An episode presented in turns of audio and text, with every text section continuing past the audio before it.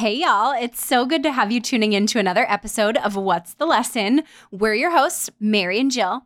Go ahead, grab your favorite snack, maybe some popcorn, because today is super special.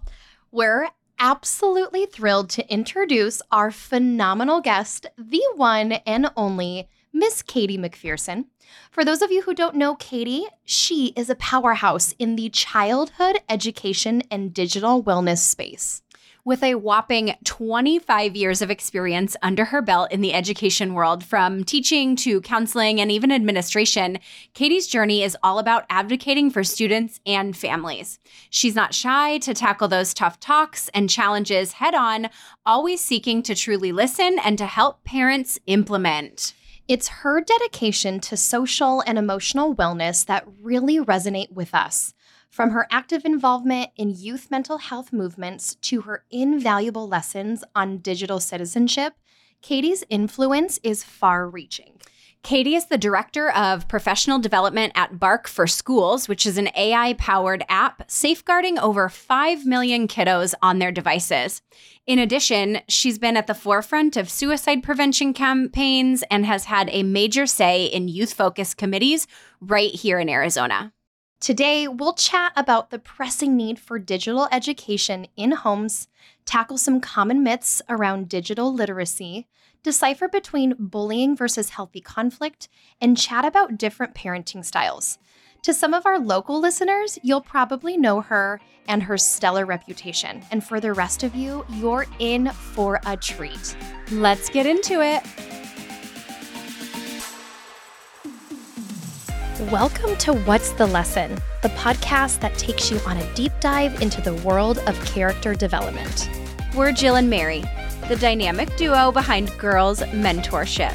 We foster self confidence, self esteem, and self awareness for tween and teen girls, along with their invaluable network of supporters through events, resources, and mentorship. Picture us as your coaches walking alongside you through the world of social emotional learning and think of this podcast as your own personal roadmap. We'll support you in discovering obstacles that might be holding you back and gain clarity on why this work is a game changer, not only for your growth, but for the next generation of leaders as well. Alongside our fantastic guests, we're here to share knowledge about how you can change old patterns of behavior and make sense of those WTF moments, shifting them into lessons that can drastically improve your life instead. Whether you're an entrepreneur, a superhero stay at home mom, or someone fueled by boundless curiosity, our mission is crystal clear to supercharge your emotional intelligence and sprinkle the magic of SEL into every corner of your life. I mean, speaking of the work we're doing, you've been doing this work a lot longer than us. Um, from reading your website, you've got what, 25 years of experience. You've been in and around schools, educating as a teacher, as a guidance counselor, as an administrator. You're a mom. I mean, you have just a wealth of experience, knowledge, applied knowledge. Where do you even begin with with your career and and where you've where you've ended up? So I want to start where, with where we are right now. Right now, you are, would I call it an independent consultant? And then you work with Bark and you work with Not My Kid and you go into schools and you teach digital wellness realistically. Is, am I, am I in and around describing what you the do job well? description. Yeah. I yeah, it's hard sometimes for me to even describe what I do because I do so many different things, but I just lob it into digital wellness consultant, youth mental health advocate. That usually covers it. You literally are like a local legend around this Phoenix, Scottsdale area. Everyone that we come in contact with has asked us if we've met you. And we did have a brief introduction um, at what? It was at my son's school, The Sand Sharks. Desert Shadows, and we, um, which I love because we got to hear your amazing presentation. But then we also got to see you be a mom and be like, "Hi, um, my kid needed a break from school and what was happening in her own situation, so she came with me to drive in the car. I had to do this presentation, but I have her in the gotta car. I gotta go." And we were like, "This is so awesome!" Like she's really practicing what she preaches. Um, so even in that small interaction, we got to see your integrity and and the work that you do really live out into your motherhood. So um, can't wait to really connect with you more on this podcast. Yeah, same.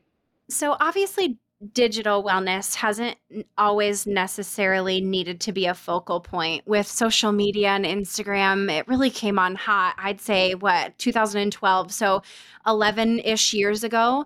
What led you to being drawn to that as a niche more so than what you were focusing on before. Um, and if you want to talk about what your focus was before, I would love to hear that as well in terms of just your path and your fervor for the work in multiple different facets?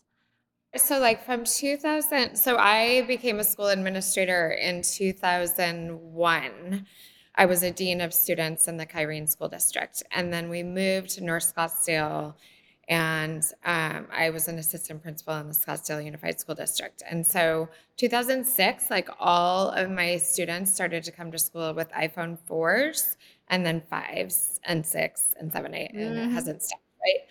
Um, so between like 2006 and 11, it was like MySpace and Musical.ly. But I was dabbling like more into girls then. Like girls were coming into my office with like all the drama, all the things girls. And I have five sisters, no brothers, no sons. And at the time, I was on my way to having four daughters. so Lots I was really girls. doing, yeah, I was doing a ton of work with just girls. I was doing like a little group after school called Girl Power. I was doing weekend um, events called She, sharing healthy experiences. And it was like mother daughter stuff or just, you know, the girls. Um, so I was really focusing on that. And then all of a sudden, I started to see around 2008, 9, 10 boys started coming into my office and i was like oh my gosh like i must you know change my focus and and do both and so i started doing um, events for both genders at the time and really seeing the shift of what social media was doing so by 2011 12 13 instagram Musical.ly which wasn't tiktok yet and Snapchat had like taken over the entire student population that I served. And all I was doing all day long was literally fighting crime. Like, mm. and when I say crime, I mean real crime. Like kids um, trading nude photos. I was having them arrested for juvenile felony at the time um, for distributing child pornography. I had a student that met up with a predator at the Scottsdale Mall, and she came to me and told me um, so he was arrested. Um, I had kids trading, you know, drugs and alcohol on campus using Snapchat. So that was coming to my office. So like all this stuff that was sort of happening outside of school was coming to school. And literally like from 8 a.m. to 2:33 p.m., I was like fighting crime. So by 2016, I was like, I can't do this anymore. These poor kids. Like I had students being sexually assaulted. Like it, it was so bad. So I just left and I was like, I'm going to go on the road and do these like little speaking engagements. And then I would say the other thing that happened was in 2016 as well, we had a student who used social media to cry for help. And he unfortunately died by suicide on campus at one of our local high schools. But he used social media to like call for help. And he was tweeting out, like, I want my life back. You know, I screwed up. My girlfriend broke up with me. It was like these little tweets, but they all added up to this huge lane of distress. So Channel 3 actually reached out to me and said, we know you've been sort of dabbling in this space. Like, what are we missing? I'm like, nothing. Like, it's all right here. Um, language has a lot of meaning, and these kids are using social media to talk about a whole bunch of things, but specifically their distress too. So that, you know, between 2006 and 16, social media had taken over like all of my work. And then 2016 till now, I really started um, dabbling in the more into youth mental health, suicide prevention, and just sort of digital wellness overall. So it's been a journey. It's been a real journey. But for 19 years, I was on a high school or middle school campus in some capacity. So I've really see in childhood drastically change. I can't imagine being in your shoes um, and experiencing all of that, Mm. um, especially parents not knowing really these apps themselves. And um, I'm sure you probably had to make a lot of phone calls to parents to get the kids the help that they needed. Um, and for you to have just a ping like, you know what, we need more parent education because we at school cannot be the only people to help these kids. So, how do we then create language uh, for the parents to support the conversation at home so that they, we say knowledge is power, so that they can continue to support their child at home? So, uh, my question to you is what what was missing for the parents? Was it a lack or distraction of um, maybe, oh, it was just an app or it's just an app. I don't need to get involved. Or what did you hear back then um, that still might ring true to you educating parents in this digital wellness space? I think there's a misconception that good kids can be trusted anywhere. Um, good kids make poor decisions at school, online, in person, in chats, all the things, right? So there's this like, I think it comes from denial a little bit like, Yeah. well, my kid's good. That could never happen to him. Um, but all sorts of things happen to great kids, even when they're doing their best to stay safe online. So I think it was part of that. It was also like cool and trendy to have like the latest and greatest, and that still holds true. I will also say economically during like 2006 to 2008 in Arizona specifically, we had this huge real estate boom.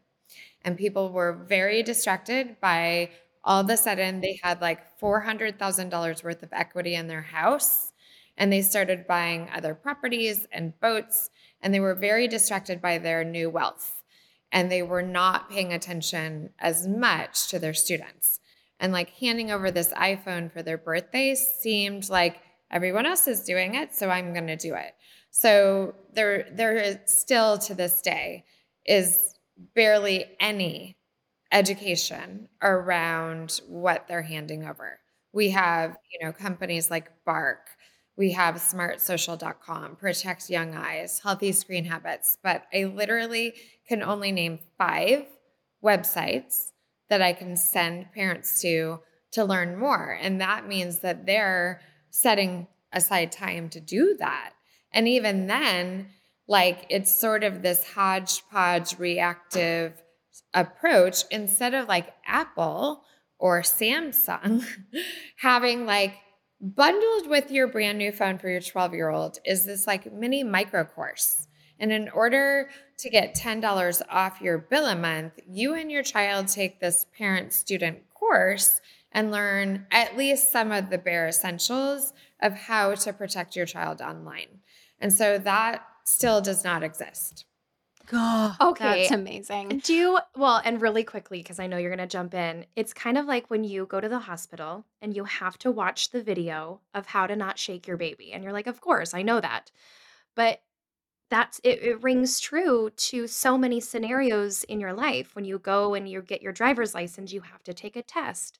So I love, I love this kind of bigger thinking vision of these big cell phone conglomerates to really partner with Families, people, Families. the people that they're impacting and the, the- uh, most. totally. Well, and I mean, Phyllis last week on our podcast with her said, you can't talk your kid out of wanting to be popular, which I loved because you're absolutely right. My parents got a divorce when I was nine, and I certainly learned, understood, used the relationship um, that was non existent between the two of them to get what I wanted. And my dad bought me all the technology. It was like his way of showing love, right? And I think that's a lot of parents, whether I, I know the love is there. I know we we deeply love our kids, but in order to show that or prove it or want to be the cool mom, the cool dad, it is what you said. We're handing over technology without even knowing how powerful it is.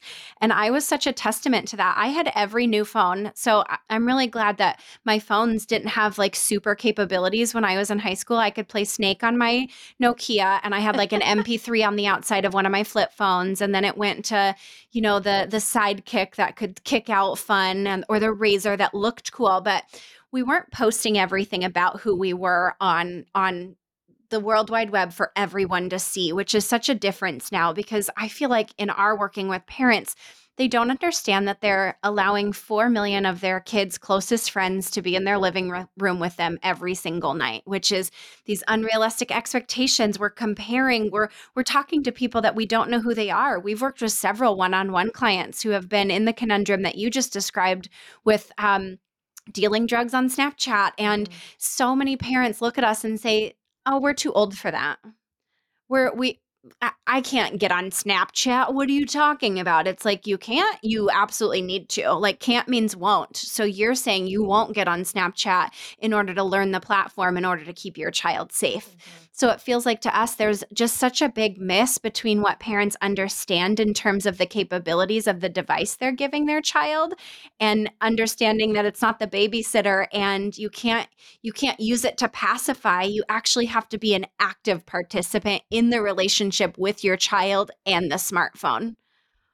I feel like all of us got just swept up by the industry and they're banking on us being stressed and tired. And most parents are stressed and tired.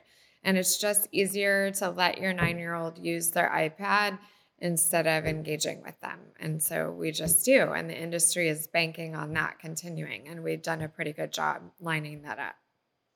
Oh, man. I totally agree. I find myself falling to that as well, where I'm like, oh, I just need to do a little bit. Here's this. But I'm aware and I know when to pull back and I know when that I I can I can give but there's not a lot of awareness because we are in such a hustle culture um where we are just 9 to it's it's 9 to grind it is just constant and then taking the kids and trying to figure out dinner yada yada. So I I, I think it's just a really good call out for the parents tuning into this around like where is your usage with your child? And do you need to adjust that?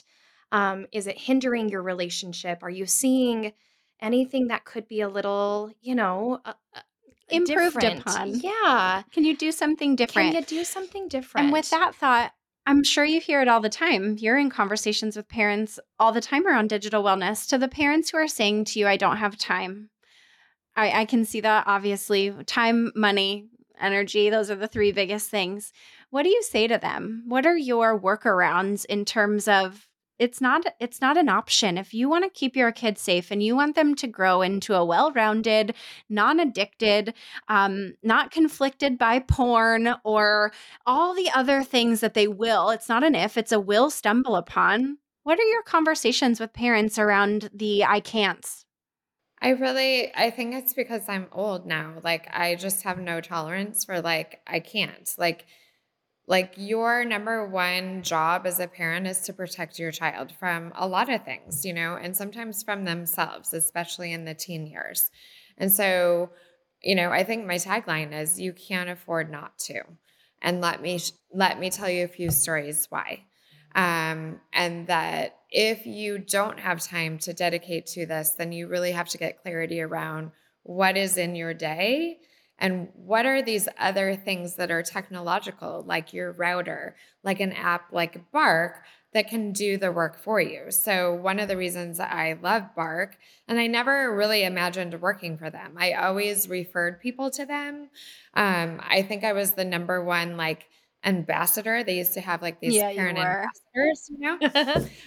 um, so, you know, during COVID, I pivoted over there. But one of the reasons I love Bark so much is you don't have to do random phone checks. You don't have to rifle through your kid's phone because Bark is running in the background and alerting you to only the things that you want to know about that are safety issues. So it's literally doing the work for you. So like if I'm in front of a group of parents, like there's no excuse because we have all of these apps like Bark that do the work for you. We have all of these routers that also lock down your house, uh, filter out explicit content. Like we really have a lot of cool tools that do a lot of the work for you. Now, the education piece is where you really need to dig in. And, you know, that could be one or two hours, that could be six hours. It really depends on how old your kids are, what you're giving them access to. But, you know, my standard, I have two standard lines. We've given the Ferrari with no driver's ed, and they're crashing and burning, literally crashing and burning, and have been for 20 years. And, you know, when people ask me, when should I give my child a phone? As you mentioned, I say, when you're ready for them to see porn, because you can do all the things. You can lock it down, you can do all the things. Even if you do all the things, some joker, some classmate, some friend is going to expose them to things you don't want them to see. So we have to be having these ongoing conversations around it. Well, and that's a part of your philosophy, right? Have difficult conversations, actively listen, wash, rinse, and repeat, put those steps in play. It I'm not going to say it's easy, but it's simple. And I just, we're so clouded with what Jill described in terms of responsibility and hustling and making sure. And we forget that our most important asset, what we should be hustling the hardest for, is the one suffering the most. And we're not just sitting here saying that, the, the data proves it. I mean, the statistics around mental health, anxiety, depression, you said something around, um, well, I have a good kid. There's no way that they would do that. Not my kid. Why do you think Not My Kid exists? And if you're new around here and don't know what that means, it's a local nonprofit organization that strictly deals with um, violence, drug use, and alcohol use in in many demographics. But they're in the heart of Paradise Valley for a reason because the founder's child um, was one of those not my kid situations. So it, it's as as much hope and stock as we place into our kids. Their brains aren't fully developed. And as adults, we get deterred and we get tricked and we get sidetracked. So, what on earth would make us think that our kids have fail safes in place when we haven't rightfully taught them those things? Mm-hmm. Yeah. Um, and I want to quickly ask you a question because I love this conversation about parents. And one of the biggest sticky points that we get asked a lot when we talk about our programs is well, how am I going to talk to my kid about this? Like, I don't think she's going to buy into it. What's the conversation that I need to have? And I'm curious if you also hear some of these um, kind of these roadblocks around parents being like, okay, I love what you're saying, Katey. Yeah, this is really great, but uh, my kid's not gonna, he's not gonna buy it. So, how do you help parents overcome the excuses, the limiting beliefs? Mm-hmm. Yes, I really think um, so. Michelle Icard has this great book called 14 Conversations to Have Before 14. So, if you haven't interviewed her, she should be your next person. Michelle, um, we're coming for you that book um, is excellent. There's another woman named Dr. Robyn Silverman who has a podcast called How to Talk to Kids About Anything. And every week it's like how to talk about pornography, how to talk about sex, how to talk about drugs and alcohol. Um, so I always encourage people when they push back, like on that, to dig into resources like that. But I also call them out on it sounds like you have some fear around this particular topic you know what what's in that for you? And sort of try to dig out of them. You know they don't want their kid to grow up. They don't want you know they the old thing about suicide if we talk about suicide it's going to spread and then my kid's going to do it. Um, most children have been exposed to a classmate or the topic of suicide unfortunately through their family or school or kids talking about it or especially online messaging and groups right? So um, you know, we haven't planted the seed to anything our kids haven't already been exposed to. So we need to get clear, we need to get brave. And I think that's really my essential message is if you are handing this over and saying to your 9-year-old, "I trust you with 4 billion strangers," then you might as well open the front door to your house and leave it open all night long. Because that's really truly what we've been doing. And we're like, oh, why are these kids suffering so much? It's like, well, they've been exposed to some serious yuck. And just, you know, I was reading a study this morning, just the exposure of like selfies and Zoom and things like this, like we are online all the time. And there's some brain research around looking at yourself too much and what it does to your self image. And especially for a kid between eight and 17, you know, those developmental years are crucial. So I just, you know, I I think because I'm older now and I've been doing this so long, like I I'm not fearful to ask an adult like what's stopping you? What's the fear about? What's your own anxiety around this? And i'm sure michele borba in your interview with with parent you know about parenting is you've got like this whole parenting generation that is parenting with sort of a thin veil of terror on their hearts like their their idea is my kid can't go down to the park because he might be abducted but I will give him an iPhone 14 XR for his birthday and like have at it. Like the things we say and do are like super backwards super backwards. And that was Whoa. a huge yeah. part of um, Childhood 2.0. I don't, I'm, I'm, not saying that right, but that documentary was um, all about the fears that we had growing up or our parents had growing up were more the external world. Like you step on that nail, you're going to get tetanus, or don't take candy from that stranger um, because, you know, they were seeing kidnappings. Whether they were seeing them all the time or not is a different story, but it's what they knew as the dangers. And it's carried on. We haven't mm-hmm. quite flipped the script to understand that, yes, there are dangers in the outside world, especially given where you live, right? We're on the border. We have a we have a border issue here in Arizona with kidnappings and trafficking. We know that.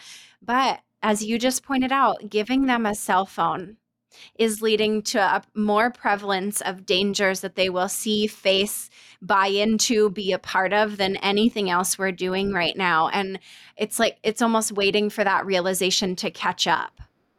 It is. And I think, too, like one of the things that I talk about in my talk is like, between 99 and 2001, two really significant events happened that created this fear um, the Columbine school shooting and then 9 11. So like in between those two, three years, like everyone freaked out. Like schools are unsafe and I'm gonna hunker down. No one's gonna hurt my baby. I'm gonna run to the principal if anybody touches him or says anything to him that's mean. And then you had 9-11 where our whole sense of security as a nation was on the line and hasn't stopped, right? And so there's like this generalized fear layer that is literally on parenting hearts and parents are sort of displacing that anxiety onto kids. And when you look at all of the stats, Scottsdale, Chandler, Gilbert, wherever you are, um, no one's ever been abducted by a stranger. No one, like zero, zero percent, right? Um, your kid is more apt to find somebody online that's a tricky stranger than down at the park. And so we're like, you can't go down there because you might be abducted here is, you know, Fortnite, where in the chat box you could meet anyone. So those are the mm-hmm. things that I try to point out to lower the blood pressure in the room around the outside world is actually really safe. Yeah. Violent crime is super down. Schools are really safe. The the chance of a school shooting happening is less than 1%. One thing I would like to say too about phones. So like 33% of third graders have a phone. No. When I do, I'm going to do a student assembly tomorrow in Dallas. And I've been asking this specific question How many of you sleep with your phone next to your head, under your head, or in your pillowcase? And so far this year, about 65% of the kids have said yes, whether they're in third grade or 12th grade or whatever. Um, the, the question of when to get a phone you have to get super clear about what is the phone for. So I had these fourth and fifth grade girls come up to me because one of my strategies is please get the phones out of your bedroom. You have to get really good sleep. And you're up all night scrolling and doing crazy stuff and meeting weird people. Like, get them out of your bedroom. And I had these three little beautiful girls come up to me and ask me, Well, what would I do if a stranger broke into my room? What would I do if a fire broke out in my room. And they have this huge sense that the phone is going to save them. The phone. Like, so if I call 911, if I don't have my phone, I can't call 911. And so we have to do a better job around the the area of safety, both school safety and home safety, that you need to do the three things that all survivalists do run, hide, or fight. You know, we saw in the Uvalde shooting 10 year old girls on the phone with 911 in a classroom that had been shot up, not sure what to do, thinking the phone was going to save them instead of dropping the phone, jumping out the window and running, oh, right? So, this whole sense of security and safety, this is an adult issue that is being displaced on our children. Yeah. God, and PYE, so Protect Young Eyes, you mentioned them earlier. One of their top performing posts is um, an article written by The Atlantic a few months ago about getting phones out of schools because of how distracting they are. Right. Teachers are supposed to teach. So I, I liken this to what you were saying around dealing with problems outside of school. You're fighting crime when that's not in your job description. You had mm-hmm. other things to do, but this is what you were tasked with doing based on priorities. So teachers right now are having to do the same thing in terms of directing attention and constantly reminding and putting away and basically policing. They're also fighting crime in their own way in terms of the phone usage and the the comments on this post are very split. Like we agree, but until gun reform is at this place, then I want my child to have a phone. And I understand it in terms of a mom wanting to make sure their child is okay, but you're right. The phone isn't going to save you in a mm-hmm. situation like that especially if we're talking about what those girls brought up. An intruder comes in, God forbid, an intruder comes into anybody's home, let alone your daughter's bedroom. But you dial 911 if this person is coming in. The response time is anywhere from 10 to 20 minutes. Mm-hmm. What are you going right. to do with that phone in those 10 to 20 minutes that's going to save you from the intruder that's coming in? So it is, it's such a misplaced sense of fear. And what you alluded to was um, helicopter parenting. Mm-hmm. That's where that came from. So I, what I heard from what you said was between Columbine and 9 11, was this sense of I'm going to go to the principal if anything bad happens to my baby. And we've gotten to this point 22 years later where helicopter and snowplow parenting is at an all time high.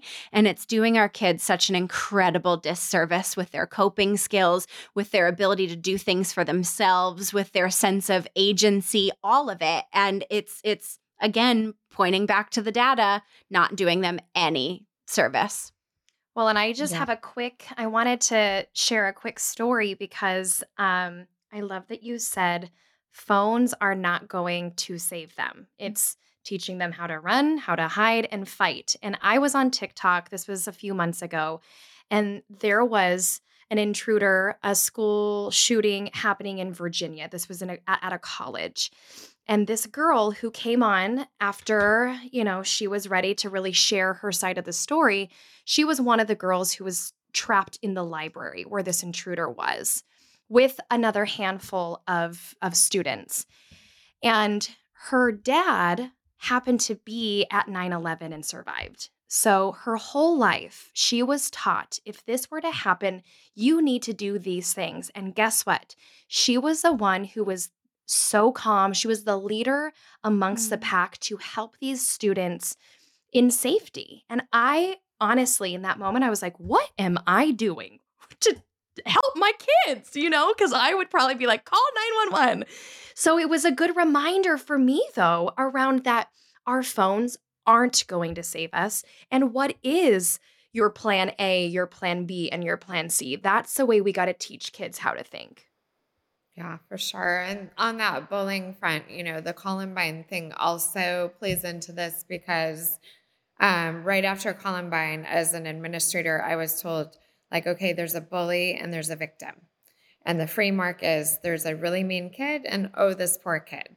And when we did that, we've seen, again, back to the data, the mental health of our students has completely declined we have an escalation across the board in anxiety, depression, self harm, and suicide. And a lot of that points back to Ned Johnson's book, The Self Driven Child, about kids that feel like they have control over their own lives thrive, and brains that feel like they don't do not. And so when we have conflict at school between two eight year olds or two 12 year olds or two 17 year olds, and the adult in the room is doing most of the talking, then again, we're not doing any service to our children to raise their social competence, for them to turn to another kid and say, what you said in the locker room was not okay with me. Like, what's going on? And that other kid to say, well, last week you said blah, blah, blah. Mm. And to have like a normal combo where both children are on a level playing field. And of course, the adult is there to guide and navigate the conversation if needed. But this is their conflict. And I, you know, I looked at the bullying flow chart from our school district the other day and I literally openly laughed out loud. And I said, nowhere in this are the children. So the kid's supposed to report, and then the assistant principal does an investigation, calls the parents, the parents get the findings, and then it's like this. And like, where are the kids in their own issue? Nowhere. And that's why they have no vocabulary around how to do this. And they're going to college and coming home. Mm. Oh, they are. It's at a 40 year, uh, uh, no, it's a 75 70, year high 74. of kids failing to launch because they don't feel like they belong. They have no coping skills, which means they're not having any fun. And that is a problem because they're moving right back in with mom and dad. And that's a strain on everyone. And y'all, if you have a chance, I'll, we'll ask Katey where her speaking schedule is and where if she's coming to a school near you because it's it, you have to go. You, you have, you have to. to. listen because it, it was part of your presentation around bullying that really opened my eyes to the fact that people are using the term incredibly mm-hmm. wrong. Not everything is bullying. Most of the time, it's a scenario where your kids can practice healthy conflict resolution, and we're labeling a kid who is probably not actually a bully a bully, and we're giving the quote unquote lesser kid, the kid who can't stand up for himself, this other label where God, we're damaging their self-image and their self-esteem for how how long now? How long are they going to go around playing the victim when really all it started with was an opportunity for them to flex their conflict resolution skills. So your your data, your presentation around that point of it was so eye-opening was for both cool. Jill and I because mm-hmm. it's like, man, we hear the word a lot. It's it's a word that is very triggersome for a lot of people and they're like, "Oh, my kid's getting bullied. Bully, mm-hmm. bully, bully, bully, bully, bully, bully, bully." And it's like we now have language around questioning that without feeling like we're the assholes, right? right? Around like, is your kid getting bullied? And then be like, excuse me, absolutely they are because this, this, and this. And they give us a litany of reasons. It's like, well, hold on a minute. How do we peel that onion? How do we peel that layer back and say, did they just have a conflict? Do they now need to practice what it's like to resolve that with themselves? So you laughing out loud at your flowchart is so poignant because you're right. Like, where are the kids in this? Yeah. And we're not raising kids. We're raising adults. And when they don't have conflict resolution skills, they're moving back in with mom and dad. Is that you on the other end of this podcast? Because do you want that? Because I bet you don't. I bet you would obviously relish in it and allow it to happen. But that is such a strain on everyone at that point. So, gah, yeah. Well, and I just wanted to highlight the the my biggest takeaway. Well, I learned a lot in that presentation, especially with the work that Mary and I do. But I love there there was two there was two um, components around conflict resolution. It was keeping someone's dignity mm. intact and being respectful at the same time. And when you really um, shared more about that, which I would love for you to share um, with our audience, because then I got to take away that information and I use that now when my sons are in conflict with one another or when I'm in conflict with them. And having that vocabulary and that language is so it just it's it's so helpful as a parent but also in checking myself like did i completely like disregard his Your dignity, dignity? Yeah. or was i being respectful so can you share a little bit more about that because that was such a take away for me yeah, sure. And that is like uh, the work of Rosalind Wiseman, and I've been following her for like 12 years. She wrote uh, Queen Bees and Wannabes and Masterminds mm. and Wingmen script to the Mean Girls movie, but she really outlines the two components. Dignity is inherent worth, and respect is a mutual admiration for another person. So when kids go to school, kids are teasing them for what they look like, what they act like, their shoes, their hair, their skin color, their sexual orientation. Like it's all on the table. Um, so they're constantly having their dignity challenged. And I'm not sure our kids know that they have it. I'm not sure kids know I am inherently worthy. And no one, not my parents, not a teacher, not a coach, not a kid, not my brother, has the right to take that away from me. And really, when you boil bullying down, it's one kid trying to take the dignity away of another kid. Now, kids can be mean, annoying, and rude and not rise to the level of quote bullying. But when you really look at bullying, it's malicious, it's harassment, it's intimidating, and it's taking away someone's dignity. And so we do this super weird thing again as adults where we're like, okay, this kid's super mean and this kid's not so mean. And so we're going to make them say sorry. Um, if I just took somebody's dignity away, then that child or teenager may not be ready to apologize or to forgive because they are waiting for us as adults to restore their dignity. And so those bullying flowcharts, really, the premise of them is to restore student dignity, which means both students need to be present and both students need to have the opportunity to say, well, when you said this, this is what I was thinking. Well, last week you said this. And in that conversation is the goal for both of those kids to be fighting like you know what for their dignity. And the more they can fight at home, bicker at home, argue, get the one liners, roast each other, get quick comebacks, the sooner they can transfer those skills to the school where they're going to be in those situations. And then you look at it from a risk taking standpoint. Someone's going to ask your kid to vape. Someone's going to ask your kid to smoke pot, take a pill, have sex, do this, do that. Like the sooner they get these self you know, social competence skills to be able to stand up and say, this is not okay with me, the sooner those risk taking behaviors then become mitigated. And so it works both for dignity and creating social competence for your child and risk taking behaviors as well.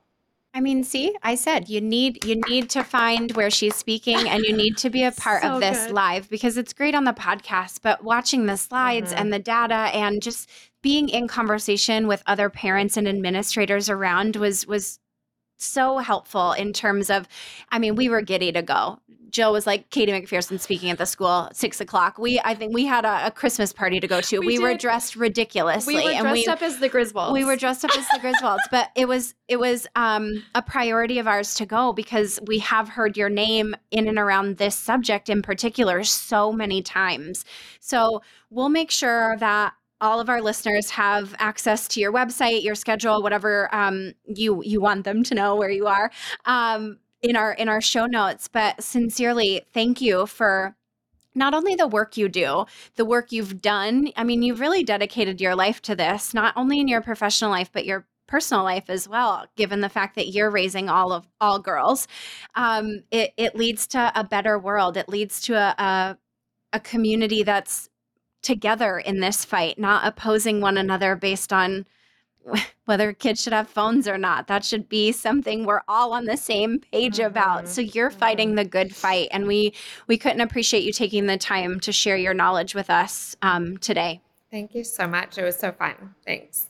Yeah. yeah. So, listeners, we're kicking you off. Katey, stay around for a minute, um, and we'll see you on the next episode, y'all. Bye, everyone. Thanks so much for tuning in to What's the Lesson. If you're feeling the same I can do anything attitude that we are, here's how you can keep the momentum going. Spread the good vibes. Share this episode with your friends, family, or give us a shout out on your social media. Fancy a trip to iTunes Town? We're all ears for your ratings and reviews. Seriously, we read each one of them. Your thoughts are like gold to us. Lastly, let's be friends. Hang out with us on social media for more awesome content and behind the scenes action. And until we meet again, remember our golden rule. Turning those WTF moments into WTL moments is a superpower. Practice is always progress. And you've got this.